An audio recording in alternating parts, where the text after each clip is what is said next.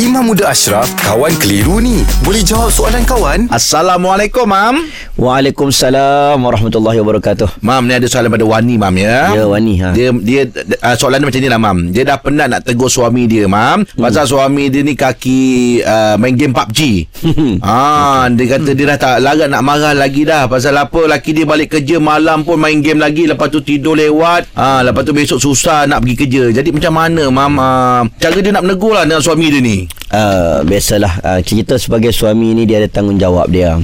Salah satunya tanggungjawab, selain daripada kita bagi nafkah zahir batin, kita disuruh untuk bergaul dengan baik. Wa'ashiruhunna bil ma'ruf. Bergaul dengan baik ni termasuk beri masa, beri perhatian, hmm. dengar cakap, kan, menjalinkan hubungan yang baik. Ni kalau dua puluh empat jam main game, apa game lah? P U B G. P U B G. P U B G, P U B G itu sekolah punya. Sekolah kan. Kalau kau main game tu tak berhenti-henti, tak boleh lah. Lepas tu pula ada soalan dia tanya tadi, kan, boleh tak dia mendoakan, kan? Ah, betul. Mendoakan supaya suami dia dapat pengajaran. Ha. Ha, yang ni ni kita doakan suami dapat pengajaran tu, apa doa yang dimaksudkan? Kalau doa untuk minta sesuatu yang mendatangkan mudarat, tak boleh lah. Tapi kalau doa untuk memberikan pengajaran, sebagai contoh, ha, dia doa untuk suaminya diuji. Diuji ha. contoh uh, kesakitan sedikit.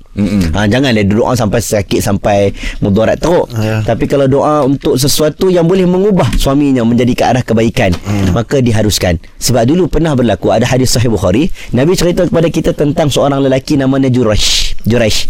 Juraish ni mak dia panggil dia waktu dia tengah solat. Mak dia panggil dia, panggil tiga empat kali dia tak menyahut panggilan mak dia. Hmm. Panggil panggil panggil tak menyahut, sampai mak dia terasa hati. Mak dia doa, "Ya Allah, bagilah kepada anak aku satu ujian." Ujian. Ujian apa? Ujian dia didatangi seorang wanita mumisat, wanita yang yang tak berapa elok lah perangai dia. Mm-hmm. Ha, digambarkan wanita-wanita penggoda. Ha? Mak dia doa. Akhirnya Tuhan makbulkan doa mak dia. Tuhan datangkan seorang wanita, wanita tu yang mengakui dan fitnah dia buat perkelakuan tak baik. Jadi tak mau cerita panjang pasal Juraish. Hadis ni bagi manfaat untuk kita, bagi kita faham, iaitu boleh tak boleh seorang mendoakan uh, suaminya diuji.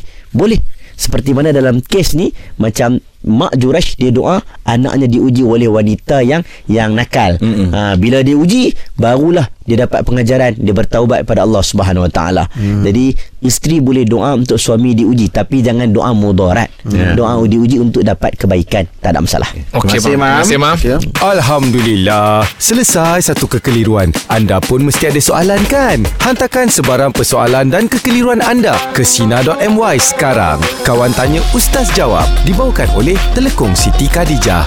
Dah beli jiwa yang tersayang? Hadirkan produk S K dan peluang menang Toyota Yaris dan macam-macam lagi. Kunjungi butik S K atau layari city khadijah dot com. City Khadijah, lambang cinta abadi.